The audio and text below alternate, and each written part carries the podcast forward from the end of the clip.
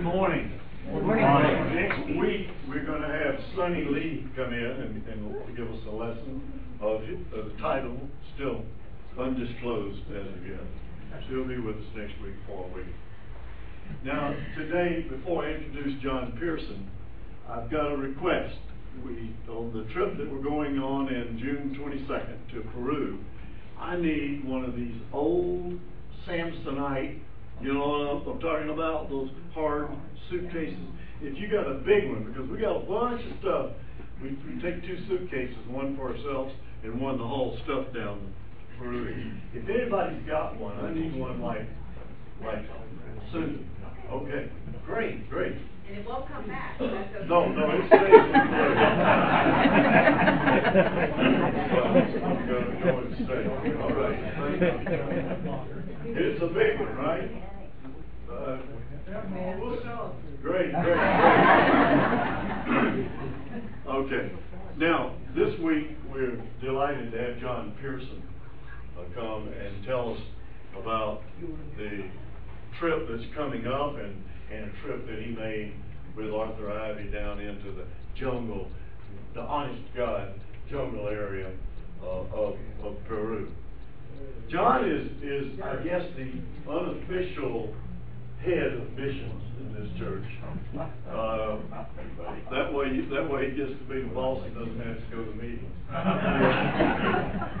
But John does a tremendous amount of work to coordinate. It's just, tou- it'd be tough to tell you how much he does. And he's developed over, over time a- an expertise that is just, uh, we couldn't do what we're doing in this church in, in the missions thing unless, unless somebody was putting in the kind of leadership and the kind of hard work that John is doing.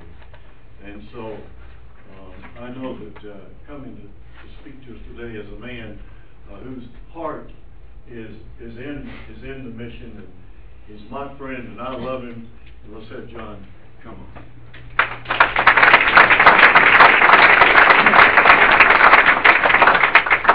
I'm gonna have to roam around. I cannot stand still. A- And for whoever made that announcement about the Cashes, I have the Carter family, I mean the Carters, I have the Carter's family's first ever recording with Maybelle and her mom and daddy sitting on a porch in the Appalachians. My degrees are in music. I believe that uh, June Carter is Maybelle's daughter, and it's one of my one of my favorite CDs. Um, that has nothing to do with the lesson. but I just happen to remember that I hadn't I hadn't listened to that CD in a long time. I'm going to roam around a little bit, but before we start, may the words of my mouth and the meditations of all our hearts be acceptable in your sight, O Lord, our strength and our Redeemer. Uh, I'm not going to tell you much about that. Paul was a little bit off. I'm not going to talk a lot about the mission that's coming up on June the 22nd. I'll, I'll just basically say that we've got 26 people going, the largest team we've ever had. We've got like six doctors, and the size of the, of the people that, that come to Jesus and the number of people that, that we're able to treat is directly dependent on the number of doctors that you have, doctors and nurses and dentists. And we have six or seven, I think it is, most we've ever had.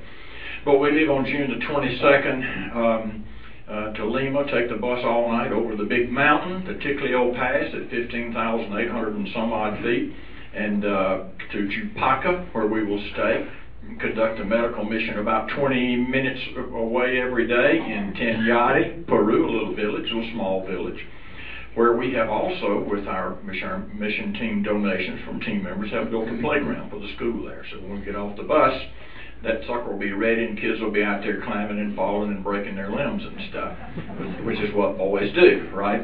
So um, that's basically all I'm going to say about that mission. It's ready to go. We're just sitting here ready to go. We've got all the items that we take except for Paul. He needs a suitcase and looks like he's got that. He had forgotten about his suitcase until I was talking to him this morning.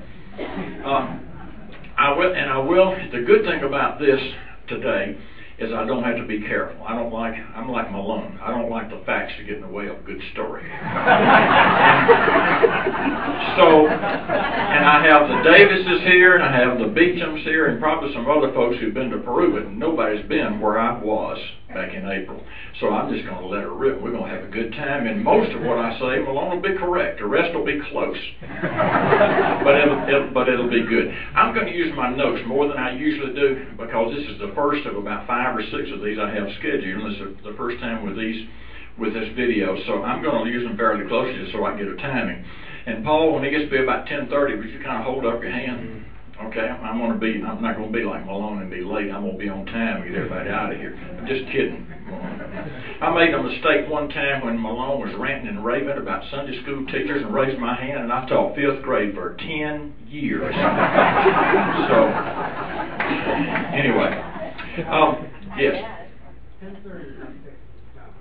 So twelve thirty will be okay? I mean, I can talk a long time. Okay, thanks. Um, I think we're going to uh, ten thirty uh, or even ten thirty-five. I think I want to leave a little time at the end for uh, to, to answer some questions because this is a special trip that I took there.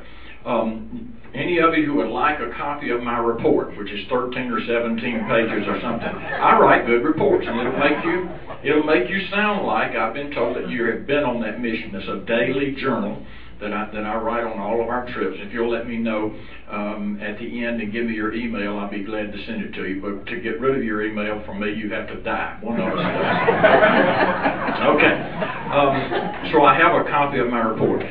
Arthur Ivy, you see standing there at the river anywhere where we started this mission. But before I get into it, I want to give you some information that will make the pictures make some sense.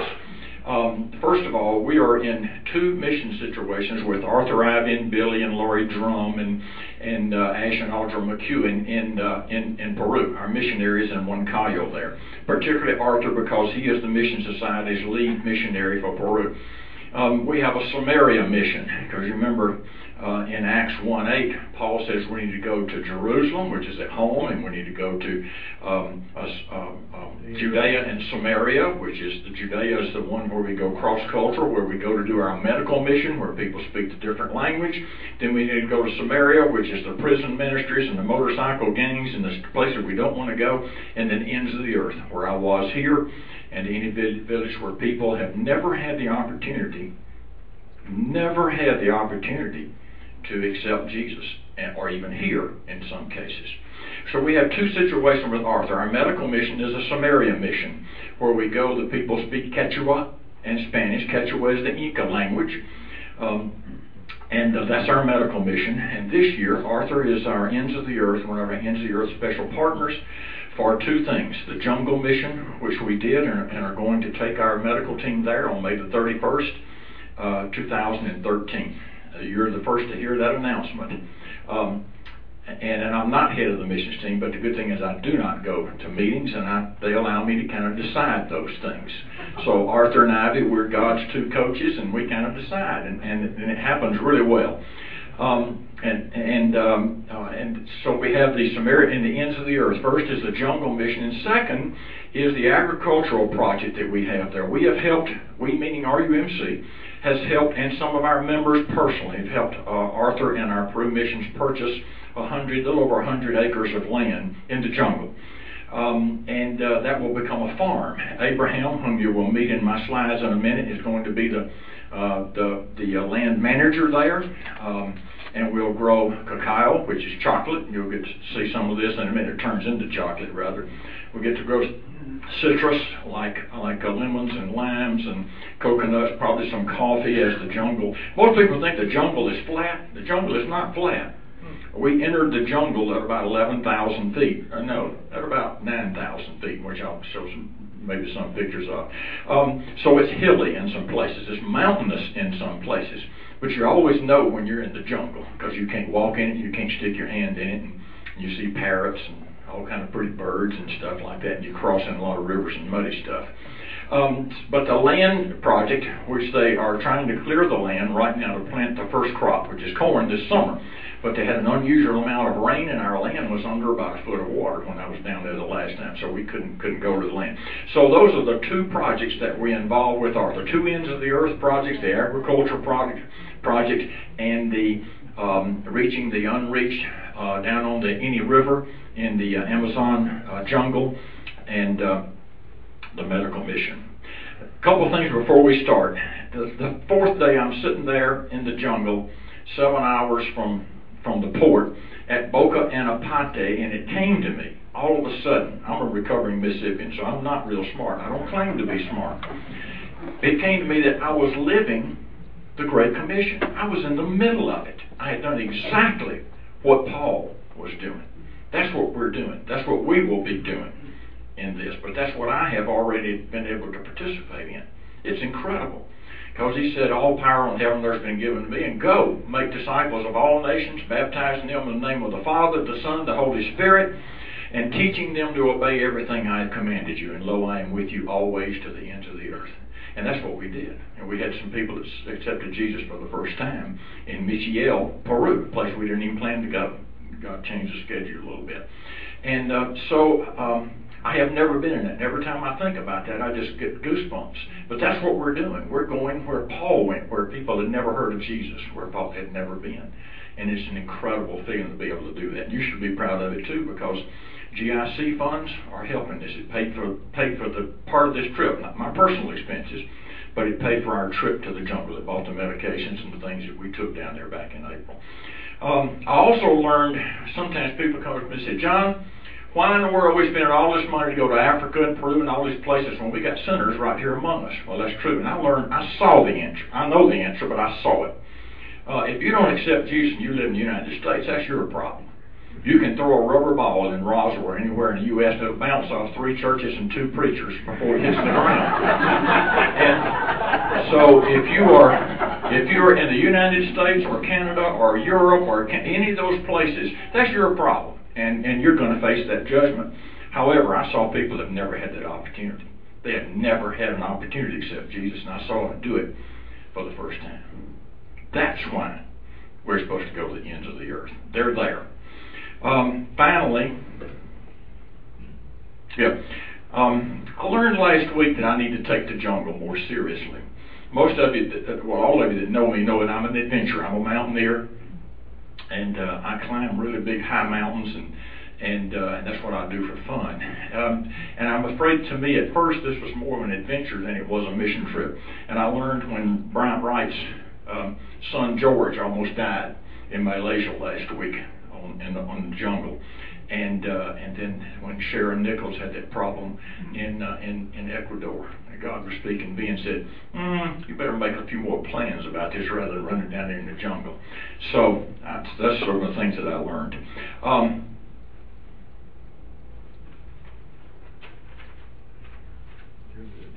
the travel on this trip was what about killed me. I, I, I can I can walk and do that kind of stuff just about anywhere. But riding in buses and cars and airplanes and three wheel vehicles and boats.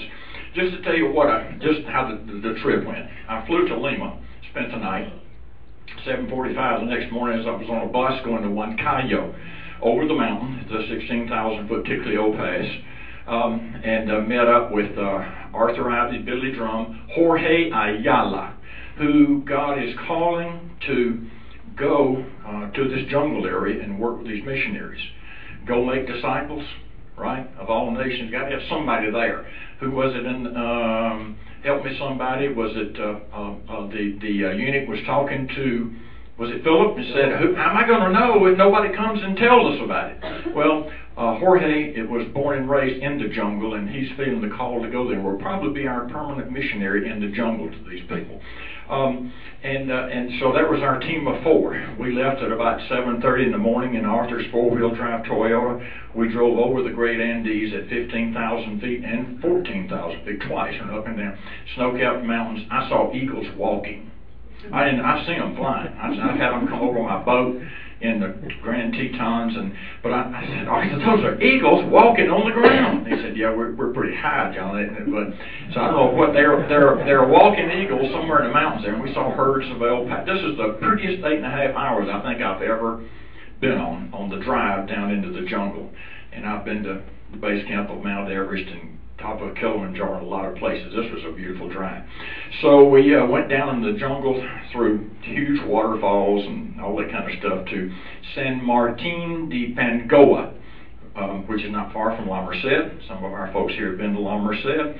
Um, through Satipo and some other places. We spent the night there, met with our team, uh, come to find out that uh, the, the, the district, which is like a state of San Martin de Pangoa, Pascoa, had decided to pay for and send a dentist uh, to do some work with us, a nurse to do some medical work with us, and they had purchased parasite medicine to give to everybody there.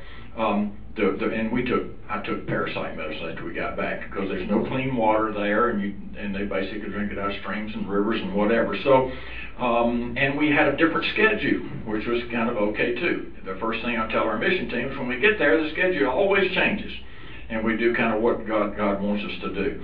Um, so uh, from there, we 3:45 the next morning, we got up. We met two taxi cabs, and we had a taxi driver from hell. Pardon me, expression. Arthur Ivy said, "Slow down." I could know what that Spanish was three times. And this guy's driving us over landfalls and muddy rivers and stuff, and we get to Puerto Ocopa, which is the jumping off place on the on the uh, River, um, in which we got on the boats that you'll see. Went down that river for uh, about 20 minutes, then we went up the River Ene, which is a major tributary of the uh, Amazon River. And some of you know that I have been to the beginning of the Amazon. I've climbed up to Mount Mismi.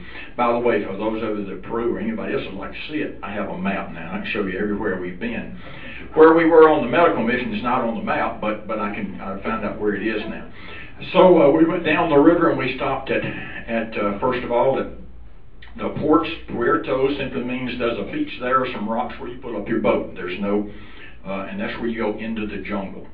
Um, and uh, and and uh, and visit. So we made four stops at, at uh, Puerto Porvenir, uh, then at Michiel, which is where Arthur uh, took the salvation story and asked people to pray the prayer of salvation, and, and it was received by 12 or 15 people.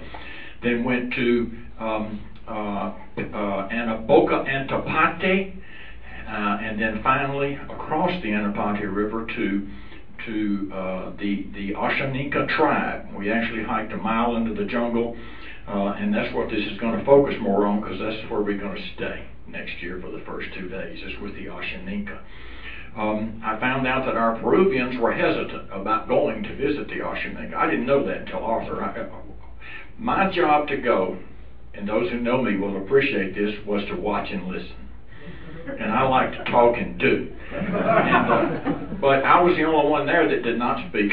I speak a little Spanish, but but so I t- and Arthur and I had the understanding from the very beginning that when he gets in a conversation or they do, they just tell me about it afterwards because it interrupts flows of thought with translators. And I just said, "You tell me," and and and we did that. But I know enough words to know what's going on uh, in in some cases. Um, but the Ashaninka, these the Peruvians that were with us, um, had some fear of. They're known as a warring people. They're one of the larger people groups in Peru. Um, and uh, we have seen some of them when we were uh, and when, uh, in East Coast and some other places because of their dress, and we'll see that in, just a moment.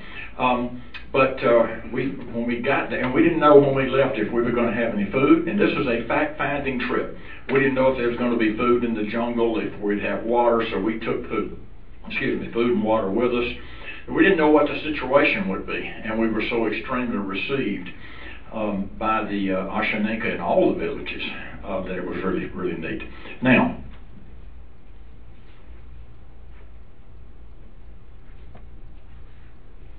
Pardon, por favor. Okay, a couple of things that will make the pictures make some sense. There are two or three kinds of jungle. There's the jungle that we that we see on television. Well, not not that, but there's the thick jungle where all the critters are and the anacondas hang from trees and and all that kind of stuff, which you can't walk in unless somebody's prepared. It's the thickest um, part of the country I've ever seen. And but the towns are places that have been cut out. They've literally taken everything out of the ground and cut them out, and they built towns there. La Merced, where we have been a couple of times. Once on a medical team and once we vacationed kind of there, is a big town just cut out of the jungle. You walk two or three miles outside of La Merced and you're in the jungle. So, uh, but we're in an area where it's kind of small, and these villages are two or three hundred houses at the most. But deeper in the jungle, which I'm afraid I am called to go deeper. deeper in the jungle are other tribes that are even more remote than some of those are. So that's the kind of jungles. Everything there is, is pretty much locally built. uh, a few appliances like refrigerators and those kind of things, and if you do have them, they're very old because there's not much electricity there. And the electricity that is there, they use it sparingly. In one of the places, there was one television in the village, and when the sun went down, by the way, between at about six or ten after six, the sun goes down and it gets black. I mean, it is black, dark. No, I'm not going to tell that one, but my baby, I will. You don't have to go very far to relieve oneself in the night in the jungle. It's not like you got to go find a tree. I'm sorry, but uh, it's just dark. I've never seen it that dark anywhere. Uh, there's no screens, there's no windows. It's made with rough lumber, and air conditioning is the slits, is in the boards in between in the places that you're staying. Uh, you don't have real beds and things. There's very few locks on anything. While you're sitting there eating breakfast, there's chickens and dogs and cats and stuff are running around. That's just kind of the way things are. So that's the the jungle. The village of the Ashaninka you'll see. I'll talk about it on there. Uh, the river, um, this is a, I had never been in a place where it's a river community, like just like a river is anywhere else. All the commerce is on the river. If they have, and I've always heard the slogan that you know you're at the end of the world when you don't find Coca-Cola. Guess what? no Coca-Cola down here. But but everything that's brought in, consequently, for medical attention, people are having to depend on a boat and where we were was seven hours from the nearest uh, nearest treatment uh, down down the river. So it's a it's a it's a boat commerce. These boats run up and down the rivers. I think about they try to do it about once a day. And if you go anywhere there, you have to rent boats, which is the way that we'll go uh, next May. Um, but the river is life giving. People in different countries worship different things. You can see why tribes on the river worship what? The river, because it brings them supplies, because it brings them fish, because it brings them water for their crops. They worship trees and animals and things because it is food and it's working things. You can see when you've been amongst people like that why they think that way. If if you were born in a jungle, we'd probably think the same way. And they're, and they're brought up thinking that. They've never had the uh, and plus um, about 95% of these people cannot read and write. And that's why we'll be, I'm currently looking into all of the, there's two different kinds of electronic things you can come in. One of them will preach the gospel, the New Testament in Ashaninka to as many as 500 people. So we'll be able to reach those that can't read. Um, some of the villages, see what this says. Dark, we did that. This is the only place I've ever been where there wasn't any bread. You know, I thought everybody had bread, and I was looking for. They got a lot of chicken, and they got a lot of rice, they got a lot of of um, um, um, potatoes, but that's not what. What somebody's read my. Me what I'm forgetting here. I, I am forgetful sometimes. Um, and they got a lot of, of, of the banana plantains. If you look up, if you look up tasteless in the dictionary it's plantains. That's what it is. Yucca, yucca, which we call yucca. We had that every day until finally I said, look, do you think there's anything else? Can any, any, and those chickens out there can we get some eggs? And they fixed us some eggs and stuff, and that was wonderful. I don't want any more of that, but it wasn't until next year. Uh, but there's no bread here. Um, I, I've never been to a place like that, but there's plenty of other stuff. We were kind of in between seasons for fresh fruit, although you'll see us eat pineapples right off the tree when we get into the jungle in a minute. Um, I smelled diesel fuel everywhere. Couldn't figure out why. Well, they put diesel fuel on the floors there because it keeps the bugs off. The smell kicked me off too. I mean, I kind of asked my wife Claudia about that. We won't have to worry about roaches and stuff. We just clean with diesel fuel. we have not, we've not begun that yet. That's a work in progress, I'm afraid. But the thing is, is you walk around and, and all your, instead of smelling like sweat and jungle stink, you smell like diesel fuel. Um, we found pastors in every village which we didn't, didn't have a clue we would. They're not pastors like we consider pastors. They are, there are some missions that, that go up and down and in and out of the jungle in some places, and they find people to. Now, I'm speaking from what we think, all right, because we don't know for sure. A lot of the things we didn't get to learn because we weren't there that long. Uh, and they're asking them to care for the people. We we don't, nobody, none of the pastors came out to see us because we would represent to a person who was not the kind of pastor that we would like to have there, we would represent competition. Um, but there, there are people that are there that the villages are kind of taken care of. You'll see the one in the Ashaninka village, but they have not been telling about Jesus. Um, and we knew it in, in one place. We asked the kids what they learned at church, and when they went, they said they they um, they learned that they did not have to go to school and learn very much because Jesus was coming back soon, and He's going to take them away anyway. And um, another, what was the other? So they had, and Arthur asked a couple of them if they knew anything about going to heaven. This is what works into into Arthur's story. And they said, well, I guess we'll go to heaven if we go to church some of the time. They didn't know of any of the uh, um, anything about Jesus, but we did find pastors. We're hoping that some of these pastors there will be trainable. That Arthur, that Arthur's workers there. See, Arthur is in Huancayo, and he branches out. He's got 4,500 Peruvians within 15 hours. You don't do things by miles in Peru. You do it by hours because the travel is slow. And so he has leaders there who were on the trip with us. And we're hoping some of the pastors that are there will, will become trainable uh, if not, we will do, Arthur will do, or have his people do what they always do, is train somebody there. Um, and uh, and they'll be living in the in the jungle with the people there. That's what um, Jorge is is uh, is going to do. Obviously, they have witch doctors and shamans and all that kind of stuff, just like American Indians did. In fact, there are two kinds of people in the jungle. Uh, we found out, or Arthur found out and told me. There's what they call the colones, which are colonizers, people that come out of the mountains into the jungle because in the mountains they don't have many opportunities, and that's where the drug people are in the mountains. That's where the shining path is. You remember the shining path in Peru uh, back in the Civil War they had in the 80s and 90s that would go into the small villages and call everybody out and just ask who the leaders are and kill all the leaders and their families. And uh, and that's what they did. The government did that some too. Um, and uh, so it was. So in the mountains, it's not as good a place for people to live. They can come to the jungle and get free land. We didn't see anybody here that didn't have food uh, and water and provisions. Everybody worked, I assume, um, as Paul requires us to do. Um, but but that's what's happening. Actually, it's what happened in the United States when we moved to the west from the east.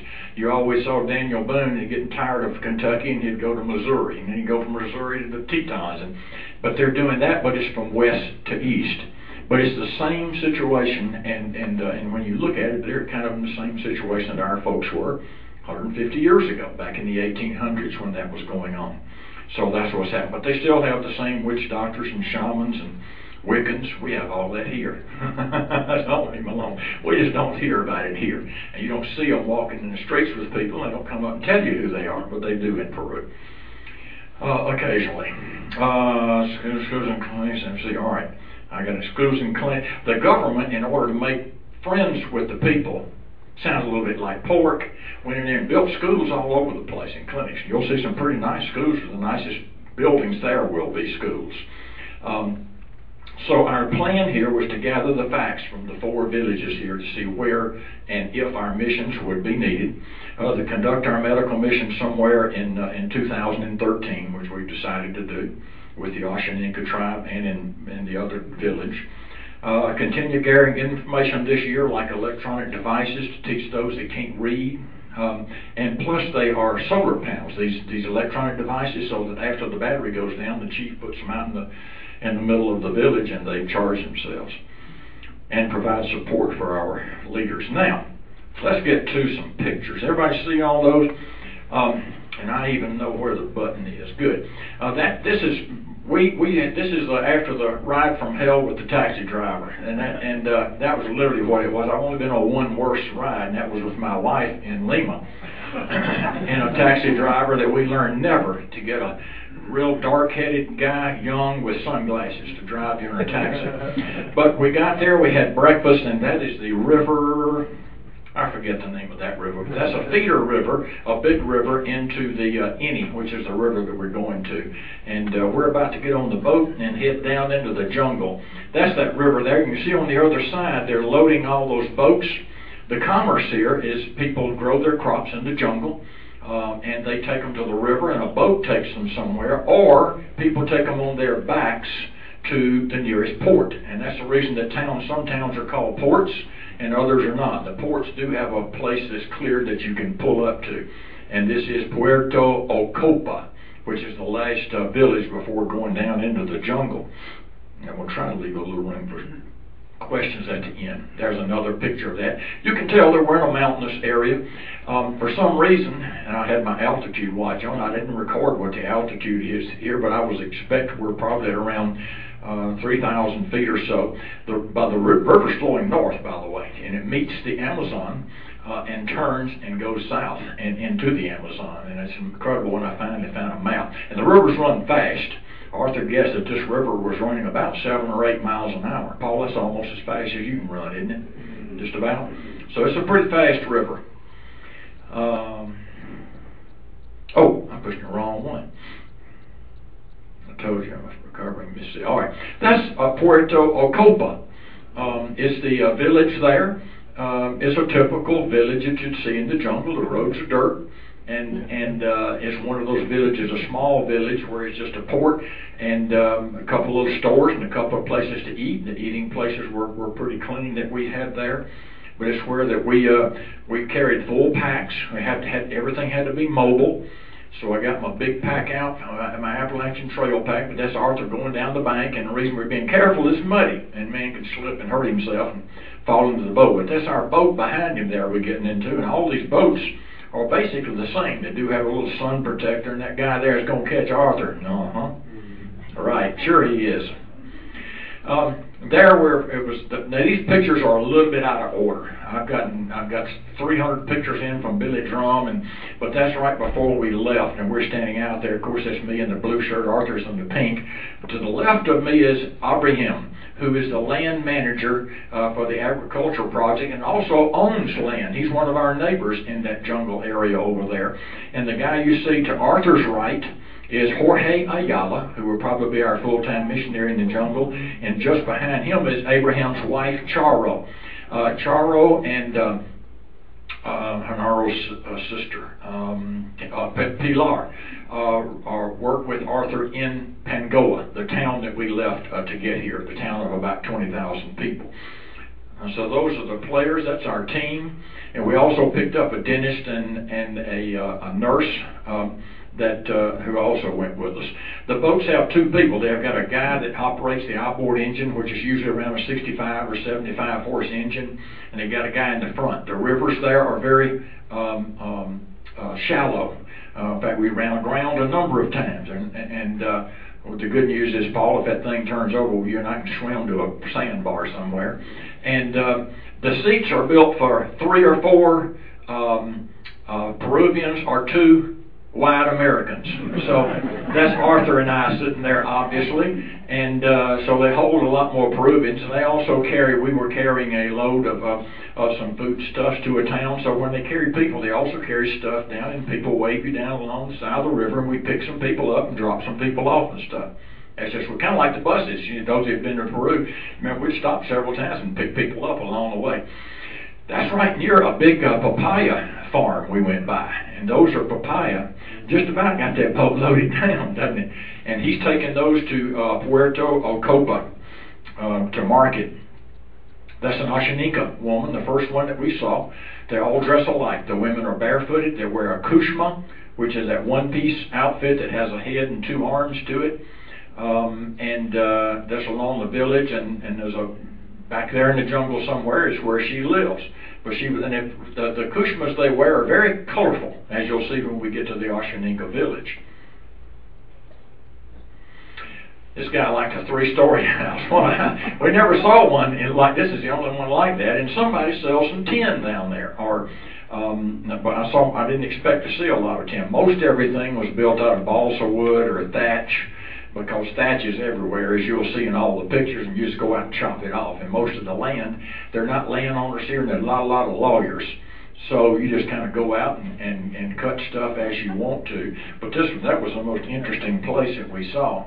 Probably got a brother or sister-in-law or something living with him. that was a, a that's a, a, a sawmill. Um, they were you can see some of the remnants of, uh, of cutting over there. All the all the, the wood there is pretty rough cut, and uh, but that's a sawmill that we saw along the bank of the Ene. A couple of other places there where they have uh, boats. Oh, a couple of boys going to school. Somehow, Daddy, I guess, is going to get them in that boat and and, uh, and take them to school. There are not that many schools. You have to find a port. There. That was our first port at Porvenir. That's the place we stayed on the second floor up there. And the open part down there is where we had our meals. They didn't cook there, but they cooked across that big wide area that's kind of a road. Uh, that's Arthur and uh, and uh, uh, Jorge standing there.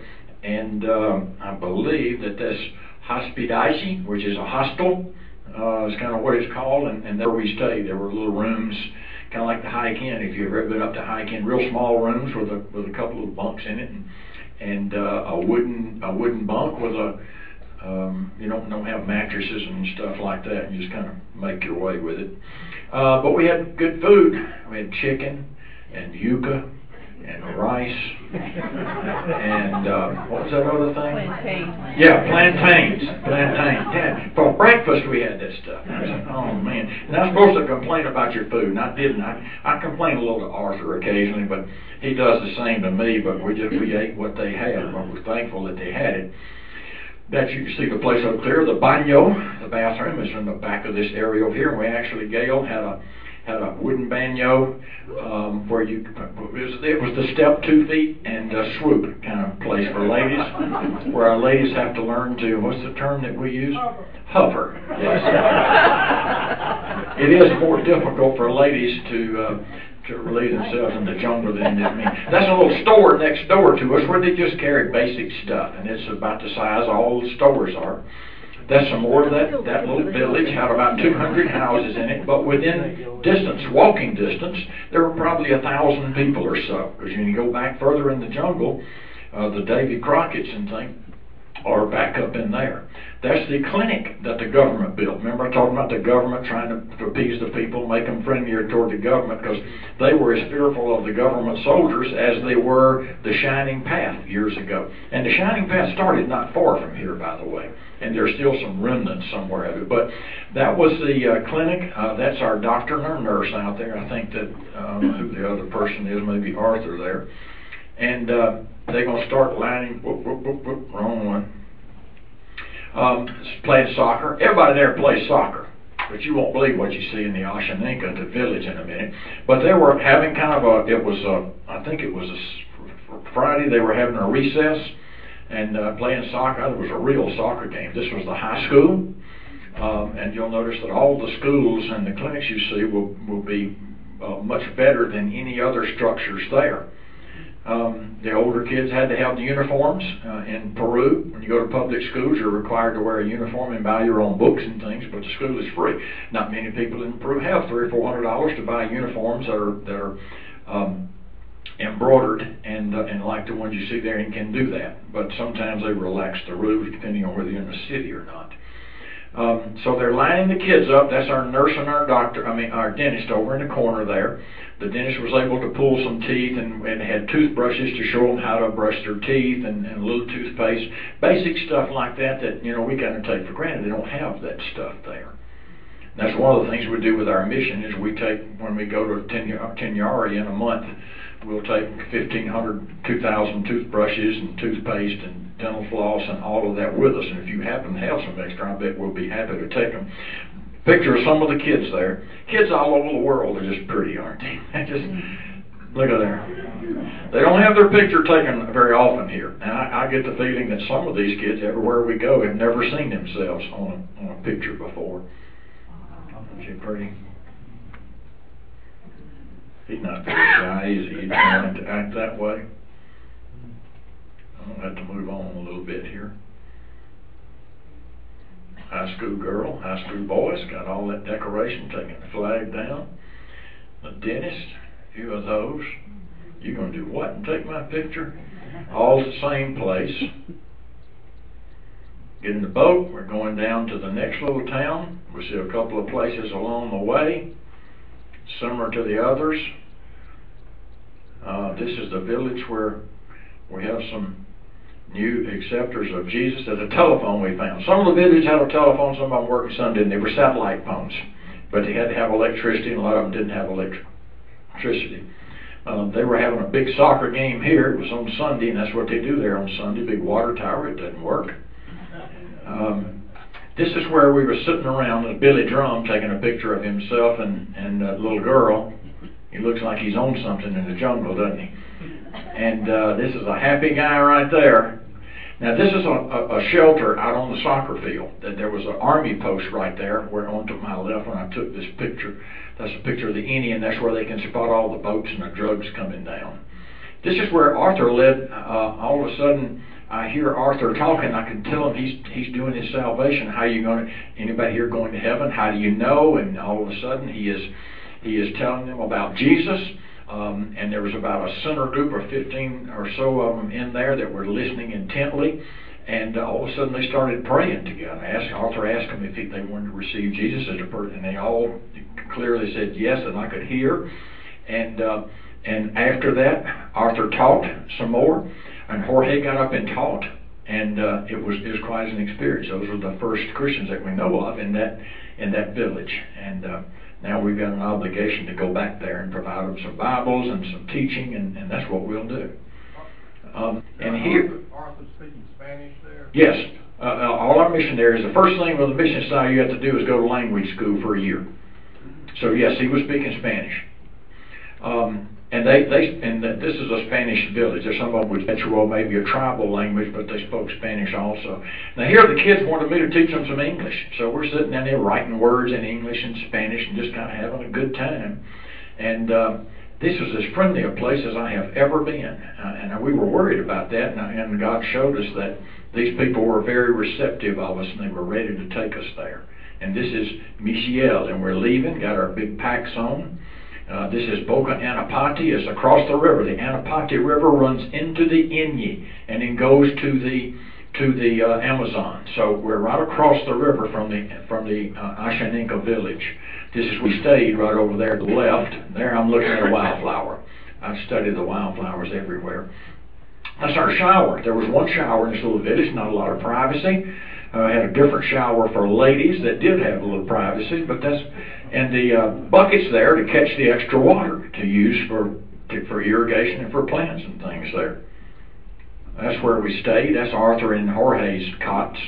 Um, that's mine. I'm kind of getting organized. We're in the second floor of that building. I'm hurrying so I can get to the Ashaninka.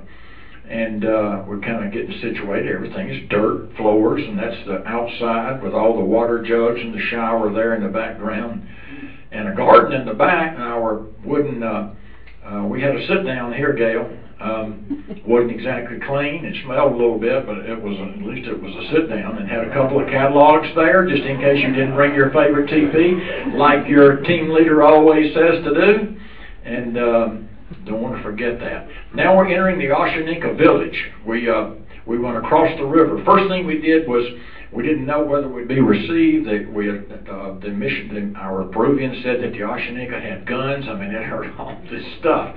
And uh, so uh, we sent, Abraham said, I know the chief there. Why don't I go see him and see if he'll receive us? So at 9 o'clock he goes over there. He's going to come back at 10 and tell us whether we're welcome there or not. And um, so at 10 o'clock came and no Abraham. 11 o'clock came and no Abraham. 12 o'clock came. I said, Arthur, have they eaten him or what? What's going on? and at 12.15, here comes Abraham with this big guy, and it was Chief Pedro of the Ashaninka. He was so welcoming that he and two of, the, of his kids came over and sat and ate with us. I mean, we had a we had a, a meal. We broke bread around the table and laughed. And these villages used to be wars uh, uh, with each other. They had crossed the river and fought each other in the past, and the mayor was there with us and uh, and we had a, a great meeting. And then after we finished, we got in the boat. We drove across the Anapati where it meets the River Ene, and we walked up this trail a mile into the jungle, and there was a river crossing, obviously, which is a good one. A lot of times I had to wade those in the mountains. That's a cacao plant, and uh, yeah, I don't, you can't see from here. The cacao are kind of kind of bomb shaped, and they have to be made into chocolate. But that's what we'd be raising a lot of on our land there. There's the path, and the village uh, is up there in the front. It's a nice path that they have made out. To your left or right, you, you can't go. And this is the Ashaninka village, um, the unreached uh, people group there. It's the cleanest place that we saw. Now I know that you look at that and say, well, that's not, well, it is clean. There's not any junk or paper scattered all around. That's all stuff and wood that they use.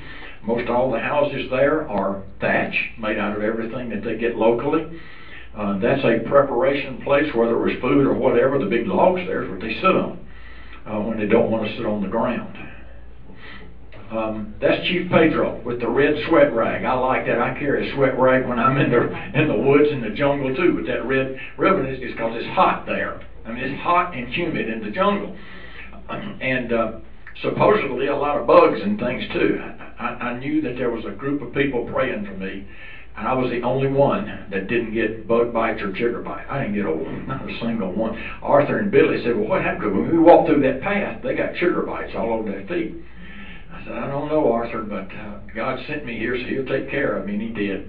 Uh, but I didn't get a single bite. I was in the best physical condition I've probably ever been in. But that's uh, Pedro led us, Chief Pedro, uh, of the Ashaninka Nation. He told us.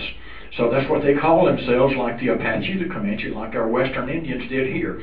Uh, it's an Ashaninka nation, and he is the chief of this tribe.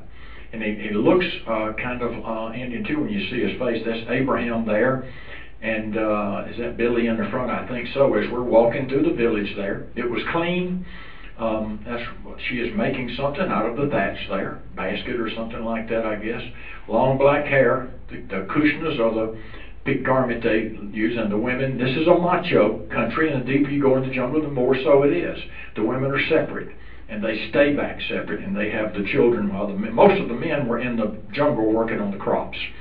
Um, Pastor Pedro uh, told a couple of his his people there with him to call the people that were coming to the clinic. They started whistling and stuff like that, and here they came. So they uh, were pretty active in doing that. They had a regulation soccer field with grass in the jungle. These people take soccer seriously. I'm, I'm assuming because Chief Pedro said there were 2,000 people in the jungle around them that could come to our mission. And uh, but they obviously have some pretty serious soccer, and this was the place. This is where we had our mission. This is where we'll conduct a mission in 2013. We'll be on the on the ground right there, and probably uh, maybe using a couple of their other thatched houses. There won't be as much privacy. Uh, these people are not private like we are. There'll be enough privacy so we'll be able to treat people. We already had thought about how we'd do that. we got to sleep on the floor, up the second floor up there.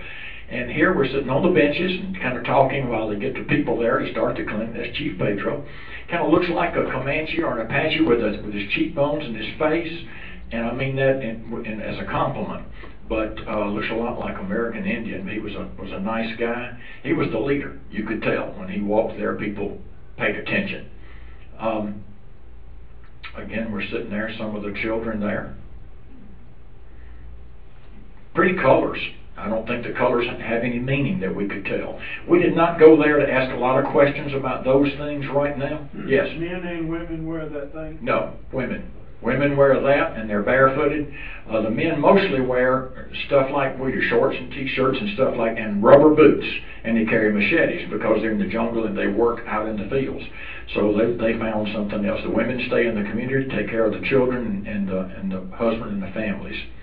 Uh, I saw two ladies that had on flip flops, and the rest of them were all barefooted.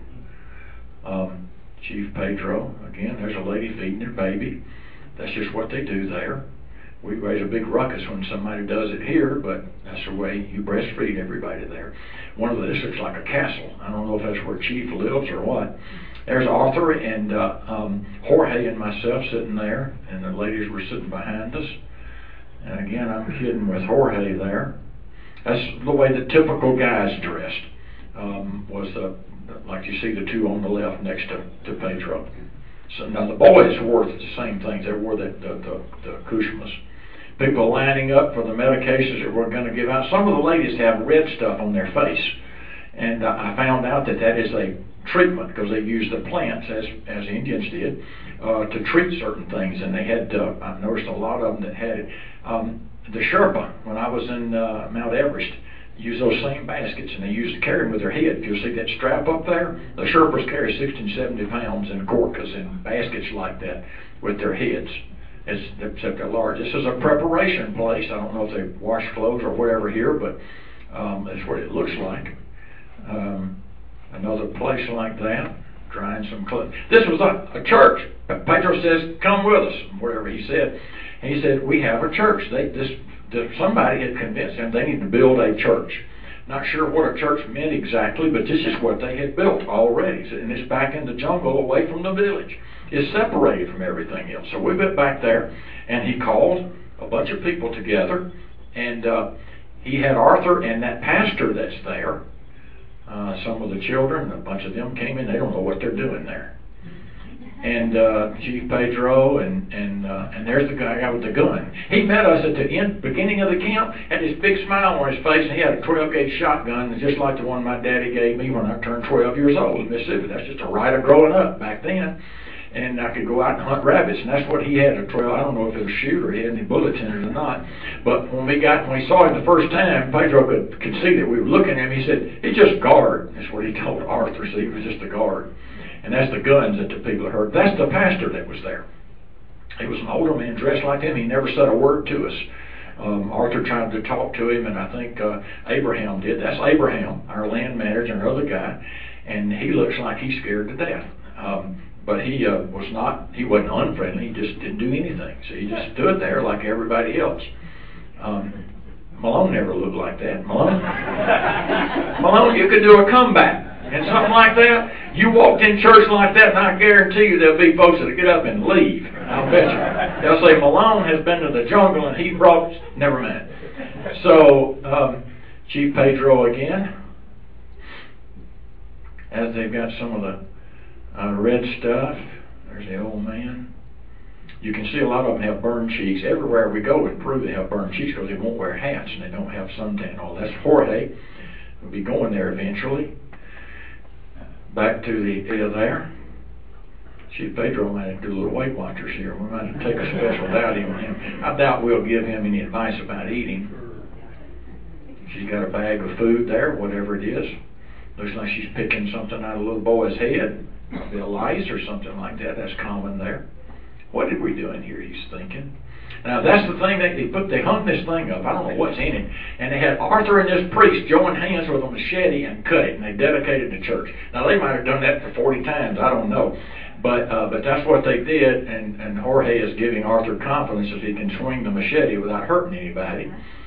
Now, and this is the pineapple. Chief told told somebody something. He ran up a tree, got a bunch of pineapples, and took like you've seen it on television. Whacked the end off of that thing and passed it around. We drank fresh pineapple. That's as fresh as it gets. Uh, three minutes off of the tree, and that's what we're drinking there. That's what they, that's what they look like. Coconut. I mean coconut. What I say, pineapple? Yeah, coconut, not pineapple. Yeah. Um, and that's uh, Jorge and his prettiest. I'm drinking a coconut face. Got her on a sling there, picking stuff out of the. That's where we're going to sleep, Dr. Paul. We'll have we'll have um, uh, mosquito nets and all that kind of stuff for sleeping. Uh, and Pedro said if we can get pads and stuff like that in beds, we're not going to depend on him to do that, but we will take our own whatever sleeping stuff we can. But it's large enough to, for the size team that we'll be taking there. There's a private room back there in the back where ladies can change and stuff like that. Um, there's a ladder that we'll get up to get there, uh, but that's the room up there. Um, again, the soccer field's the biggest plot of grass I saw the whole time we were gone. Kind of be nice if we all had those slings like that to sleep in. See the red stuff on her face? That's something that they were had some medicine on. They were trying. Now this is the, the the ritual like passing around the peace pipe. They had this pink stuff, and Arthur told me this was going to happen, probably. And he's got it. You can see Chief Pedro. He fills this cup up and passes around. You're supposed to down the cup. Arthur did it twice, and Billy did it trying that. This is a fermented drink there, and everybody, and, and it's a treat for for Arthur, for any of uh, of uh, uh, our Chief Pedro's people to get be able to do that. I had three or four swallows of it. It's kind of interesting. I don't have a clue what's in it. I know, Paul, we're getting late. I'm gonna fix the end right now. I think we've. That was the lady had the red stuff on her, so. Well, we don't need to show the flowers and things. That's in fact, I know we're over time. Anybody have any quick questions you'd like to ask before? I appreciate being able to talk with you. I've got to hone down a couple of things I can see before I get to other places, but um, I'm looking forward to the future. We've got a we've got a great work in uh, in Acts that we're going to do in the jungle. I think we're going to be in the jungle for a long time. Thank you, Paul.